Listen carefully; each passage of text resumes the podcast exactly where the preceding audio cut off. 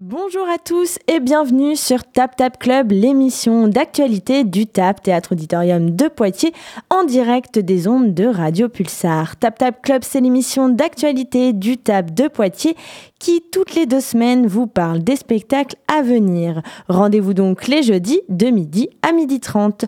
Nouvelle émission et cette semaine, on vous parle de ce qui vous attend à votre retour de vacances.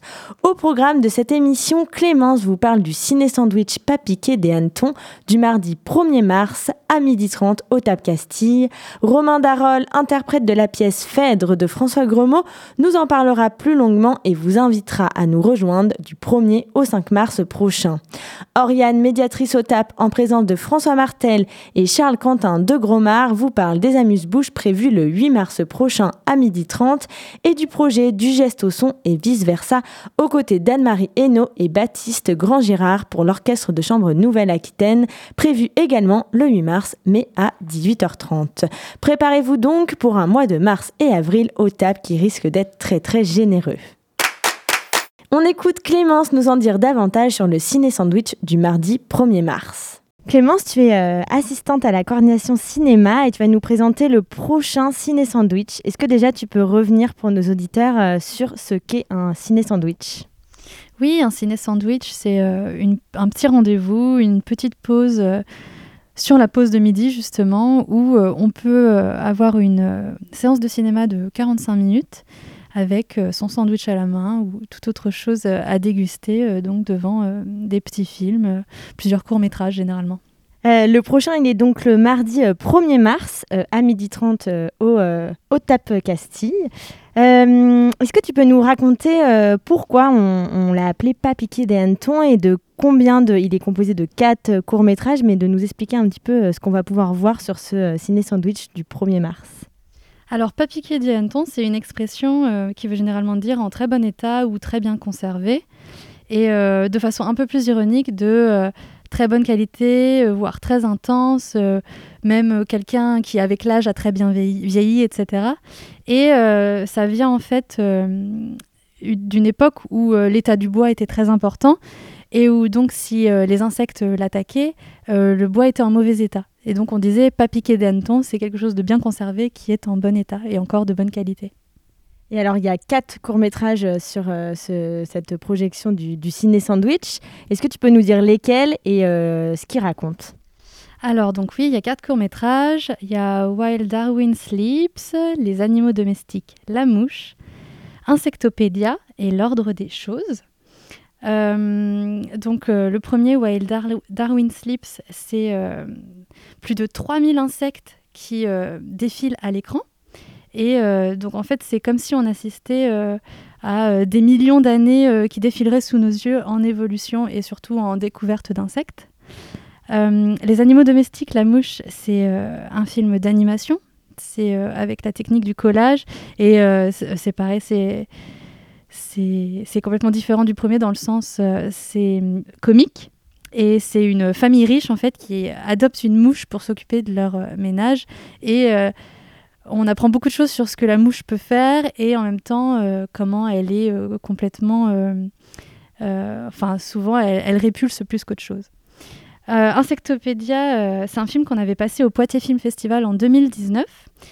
Euh, et c'est euh, l'histoire d'un homme qui découvre euh, au marché aux puces d'une ville en Belgique en fait une valise qui est remplie de vieilles photos d'insectes. Et en fait, la personne essaye de remonter jusqu'à celle qui a pris les photos et à découvrir pourquoi elle a pris autant de photos d'insectes. Et c'est fait comme une enquête et c'est super intéressant.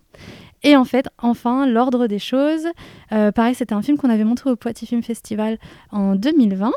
Et euh, c'est aussi un film d'animation, là, euh, beaucoup plus léger, beaucoup plus drôle, sur euh, une petite bête qui chamboule complètement l'évolution et enchaîne des accidents de plus importantes qui la rendent, elle, en fait, finalement, pas trop mal dans l'échelle alimentaire. Rendez-vous donc à tous nos auditeurs le mardi 1er mars à 12h30 au TAP Castille et c'est gratuit. Merci Clémence. Phèdre avec un point d'exclamation, c'est cette pièce de théâtre mise en scène par François Gremaud qui mélange conférence et spectacle avec la présence talentueuse de Romain Darol qui a d'ailleurs répondu à quelques-unes de nos questions. François Gremaud a cette idée géniale d'aborder les différentes facettes de la pièce de Racine à travers l'enthousiasme débordant d'un conférencier, donc toi. Est-ce que tu peux nous parler de ces différentes facettes? Euh, différentes facettes, ça serait un petit peu tourné autour du travail de François, je dirais. Euh, c'est-à-dire que, alors peut-être il serait mieux placé que moi pour en parler, mais je vais quand même me permettre d'en dire quelques mots. Par exemple, la notion de la joie, effectivement, euh, qui est une notion chez lui qui va piocher dans le, même puiser dans des références même philosophiques, notamment chez Nietzsche ou chez Clément Rosset, qui est un philosophe qui lui tient beaucoup à cœur et qui est pour lui au-delà d'une dimension très naïve qu'on peut accorder à ce concept, quelque chose de euh, naïf et pourtant essentiel. Il va y chercher en fait, euh, on va dire, ces, ces doubles, cette double articulation du tragique et du comique en fait.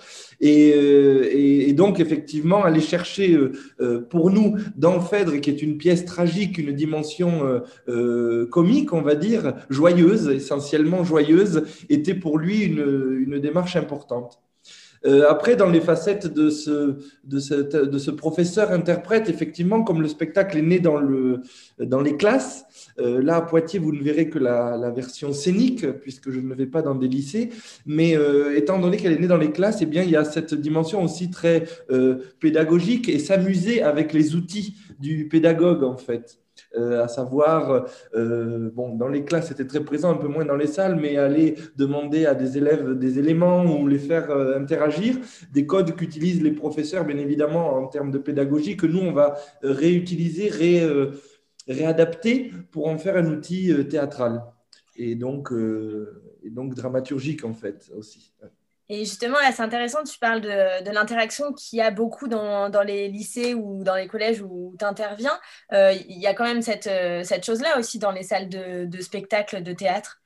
Oui, bien sûr. Alors, euh, elle y est par l'endroit spectaculaire de la chose, on va dire, mais elle l'est moins par, euh, elle est par une adresse aussi, clairement, c'est-à-dire que effectivement, je suis seul sur scène, donc mon, interlocuteur de fait, c'est le public, et ce public change tous les soirs, et donc de fait, le spectacle change aussi un peu tous les soirs. Euh, ça, il faut en être un petit peu conscient en tant qu'interprète parce que ça oblige à, modifier, euh, à s'adapter un peu, même si effectivement, on va dire 90% de la trame reste, reste la même, euh, voire plus peut-être. Mais il y a des adaptations comme ça qui fait qu'on est dans l'instant présent et on s'adapte.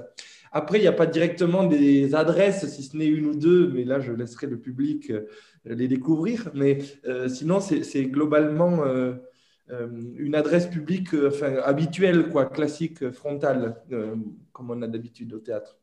Et, et fait, c'est la plus connue des tragédies de Racine, et c'est souvent des thèmes qui sont pas forcément très joyeux ni très légers. Et pourtant, on, rit beaucoup sur cette pièce de théâtre que tu interprètes. Est-ce que, tu, est-ce que tu peux nous expliquer un peu comment tu comment arrives à faire ça? Ah ben, tout d'abord, c'est le texte de, François hein, qu'il a écrit un petit peu euh, sur mesure, j'ai envie de dire, puisque euh, au départ du projet, ben, il y avait cette proposition, la proposition qu'il m'a faite de, de, de, créer avec lui ce, cette Phèdre, et donc à partir de là, d'écrire un texte sur mesure. Donc vraiment, le texte euh, me va comme un gant, si je puis dire.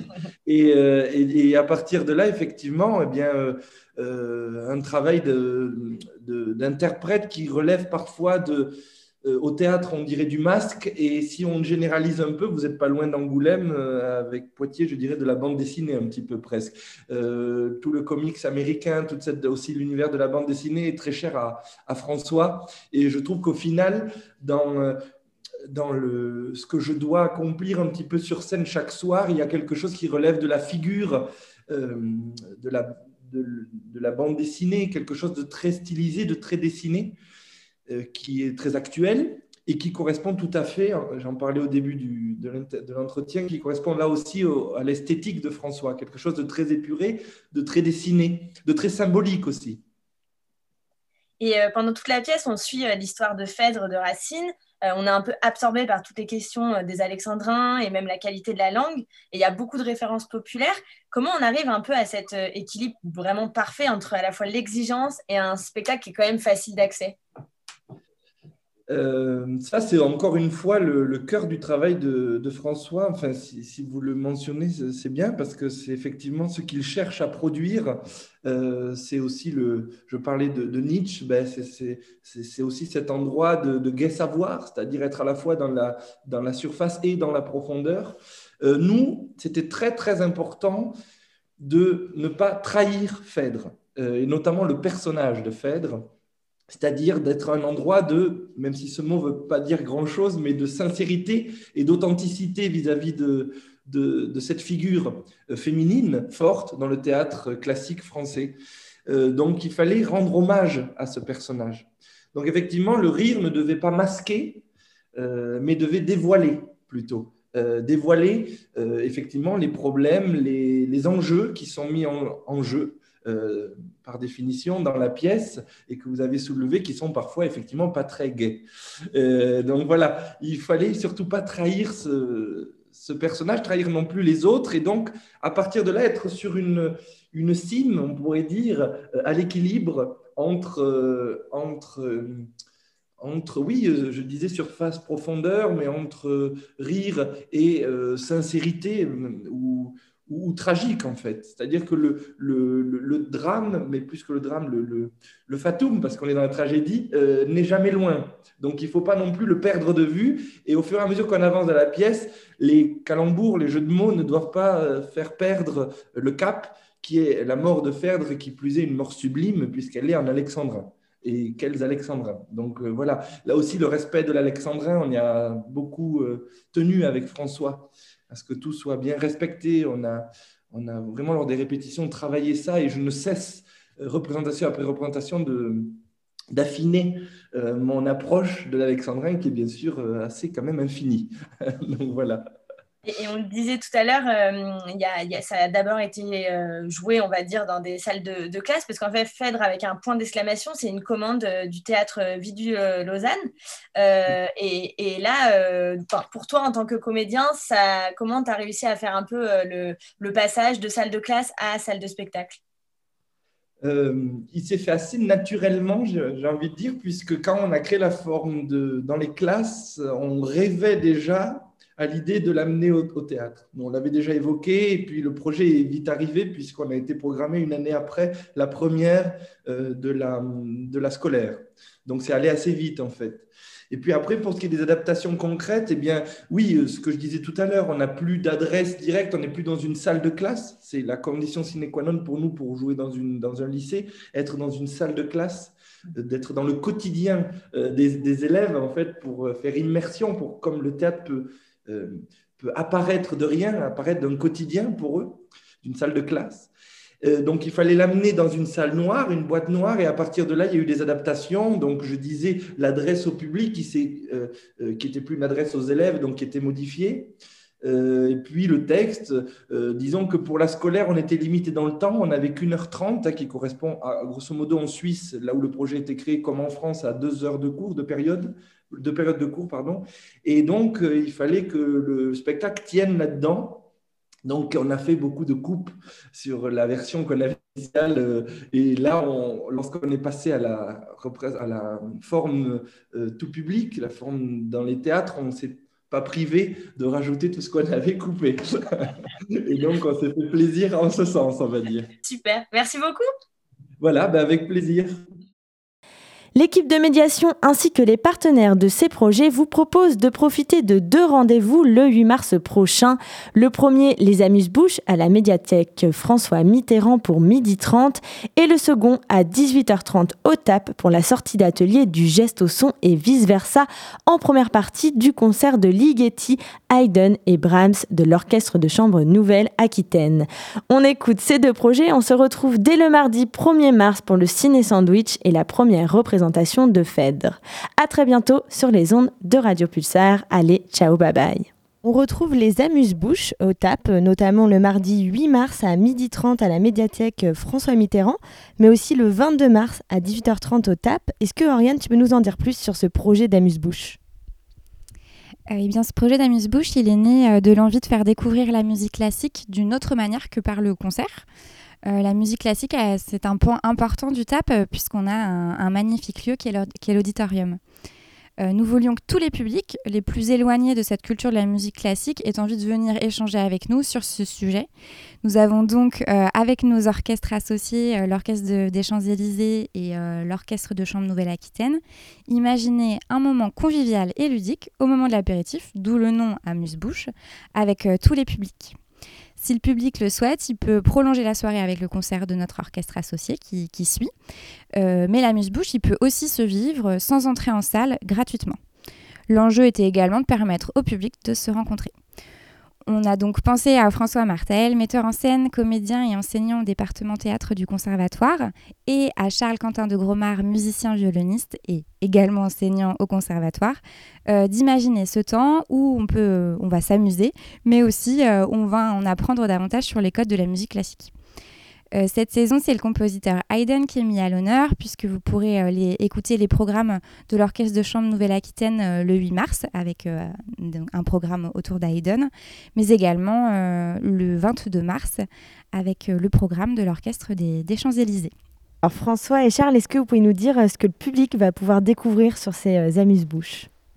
Alors le principe donc des amuse-bouches, c'est vraiment euh, qui est plein de surprises déjà. C'est un quiz, un quiz musical, mais aussi un, quiz euh, ludique. Et euh, le principe, c'est qu'on va leur poser plein de questions, plutôt des questions faciles, moyennement faciles, très compliquées. C'est de mélanger aussi, c'est vraiment le, principe aussi de, de ces amuse-bouches, c'est qu'on réunisse des gens très différents que ce soit des habitués ou de la musique classique, des concerts ou des gens qui sont complètement novices. D'où l'idée aussi de s'expatrier du tap, si je ne sais pas si ça se dit expatrier, mais enfin de s'échapper du tap pour aller chercher aussi d'autres publics et d'autres euh, d'autres personnes qui n'ont pas du tout l'habitude de cette musique classique. Et c'est vraiment le principe de ça, ouais, c'est ça, c'est vraiment un truc très ludique, très amusant, où on apprend, on apprend tout en, tout en se divertissant. Et ce duo improbable avec Charles euh, que nous formons euh, fait partie, fait partie de, je dirais, de la. Euh, enfin, créer cette chose aussi assez ludique, quoi. C'est-à-dire qu'on on, on, rend tout léger avec des choses qui ne sont pas forcément très légères au départ, quoi. Non, c'est parfait. On est là pour s'amuser, pour apprendre en s'amusant, tout simplement.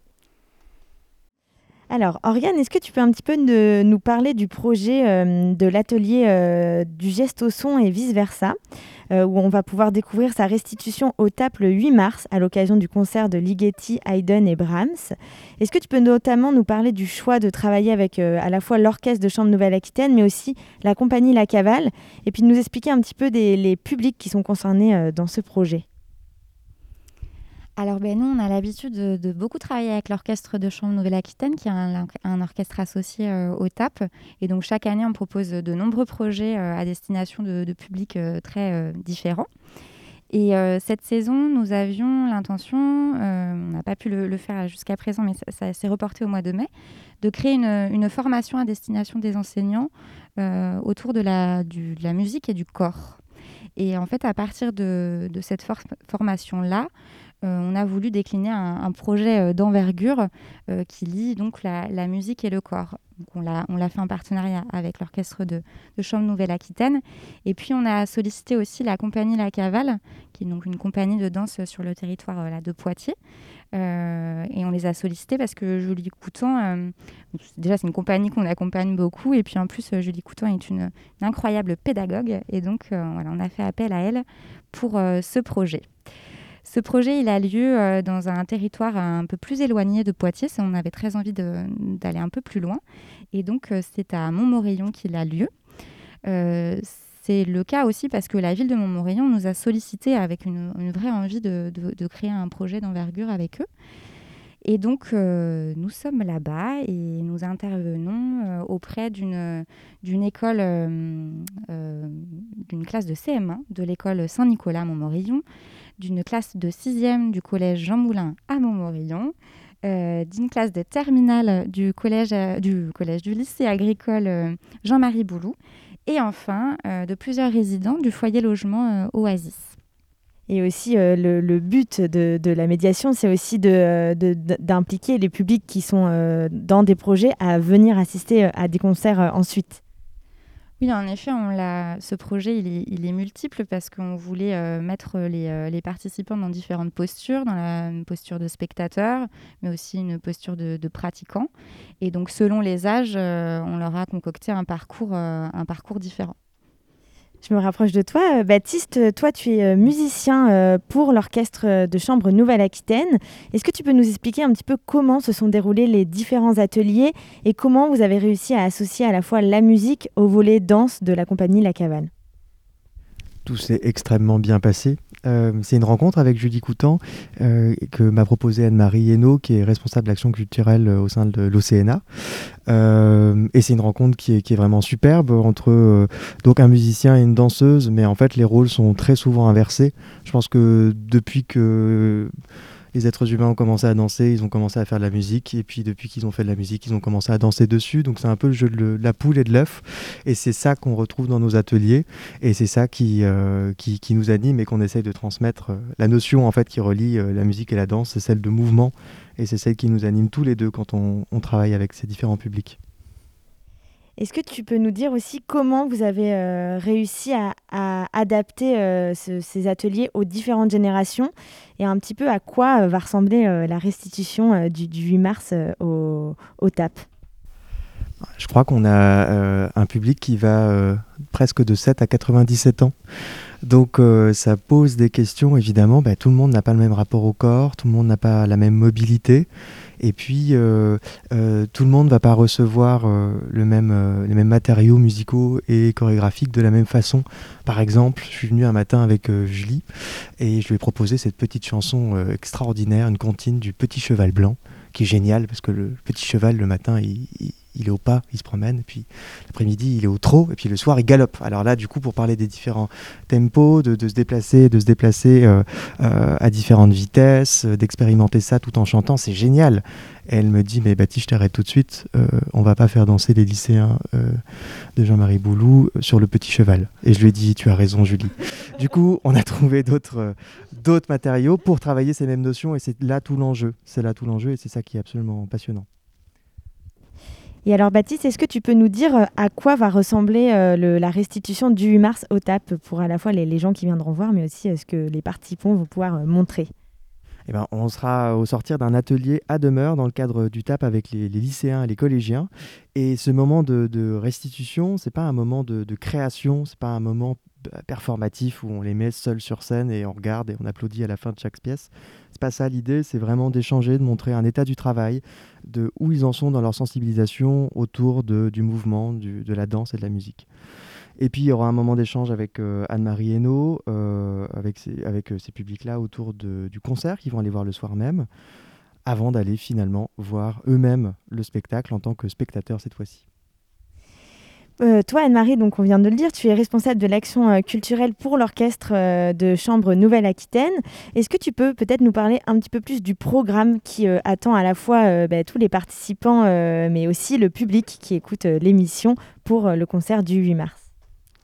Très bien. Alors nous aurons trois compositeurs qui couvrent trois siècles de musique, puisque nous avons Haydn, Joseph Haydn, euh, l'ami de Mozart, donc euh, plutôt très très classique, avec une symphonie concertante, où là nous allons euh, avoir le plaisir d'avoir quatre musiciens de l'orchestre, issus de l'orchestre, qui sont solistes pour cette symphonie concertante. Ensuite, nous passons 100 années plus tard à Brahms, et c'est un quintet pour piano qui a été orchestré puisque nous, naturellement, nous jouerons avec tout, l'orchestre, et c'est euh, assez récent, cette orchestration. Donc, euh, tout l'ampleur de l'orchestre pour un quintet au départ qui avait été créé que pour euh, quintet et pour piano. ensuite, ben, une œuvre très, très joyeuse et qui reflète de différentes couleurs, puisque c'est Ligeti. Ligeti, il, a composé cette musique en 1951. Elle a, elle a été créée qu'en 1970. Elle a été euh, censurée à son époque. Donc euh, euh, un mélange entre du contemporain, on peut dire, des sonorités contemporaines et le folklore populaire de son pays d'origine qui est la Roumanie. Parce que comme Bella Bartok, il allait dans les villages récolter, collecter les musiques folkloriques des villageois. Et on va vraiment l'entendre, ce qui est très très intéressant dans cette musique, où les sonorités de l'orchestre aussi sont vraiment très mises en, mises en valeur et beaucoup de rythme, beaucoup de rythme, donc très joyeux. Il va y avoir aussi une, autre sortie euh, d'atelier, on, en a parlé tout à l'heure, à Montmorillon, qui sera en, trois temps, euh, avec notamment donc, le spectacle de la compagnie La Cavale, un concert d'un quintet de cuivre. Est-ce que euh, tu peux nous en dire un petit peu plus sur c'est à la fois cette restitution en trois temps et puis nous parler un petit peu plus de, ce quintet de cuivre? Donc ça, ça aura lieu le 5 avril donc à la salle Lagartempe à Montmorillon. En fait, l'idée c'est de de rassembler donc tous les participants pour une restitution où il y aura euh, l'étape de, chacun en fait et mise en commun vraiment ensemble. Et aussi d'être spectateur donc d'un spectacle de danse avec euh, la cavale et Julie qui va danser. Et puis le quintet de cuivre pour finir c'est aussi avoir la musique euh, live. Le quintet de cuivre de l'orchestre de chambre Nouvelle-Aquitaine. Donc c'est une musique aussi qui sera liée à la danse mais de toutes les époques aussi, hein, euh, du baroque au contemporain. Et mm, eh bien, deux trompettes, deux trombones, un tuba. C'est euh, ce quintet de cuivre, ça résonne euh, et c'est très très très joyeux aussi également. Donc on aura une restitution l'après-midi pour les autres scolaires qui puissent voir ce qu'on fait les, les, différentes étapes qui ont eu lieu dans chaque école. Et puis le soir, c'est donc pour euh, le tout public, euh, pour les parents notamment, hein, qui, voilà, qui pourront se rendre compte de tout ce projet, la finalité de ce projet. Très intéressant.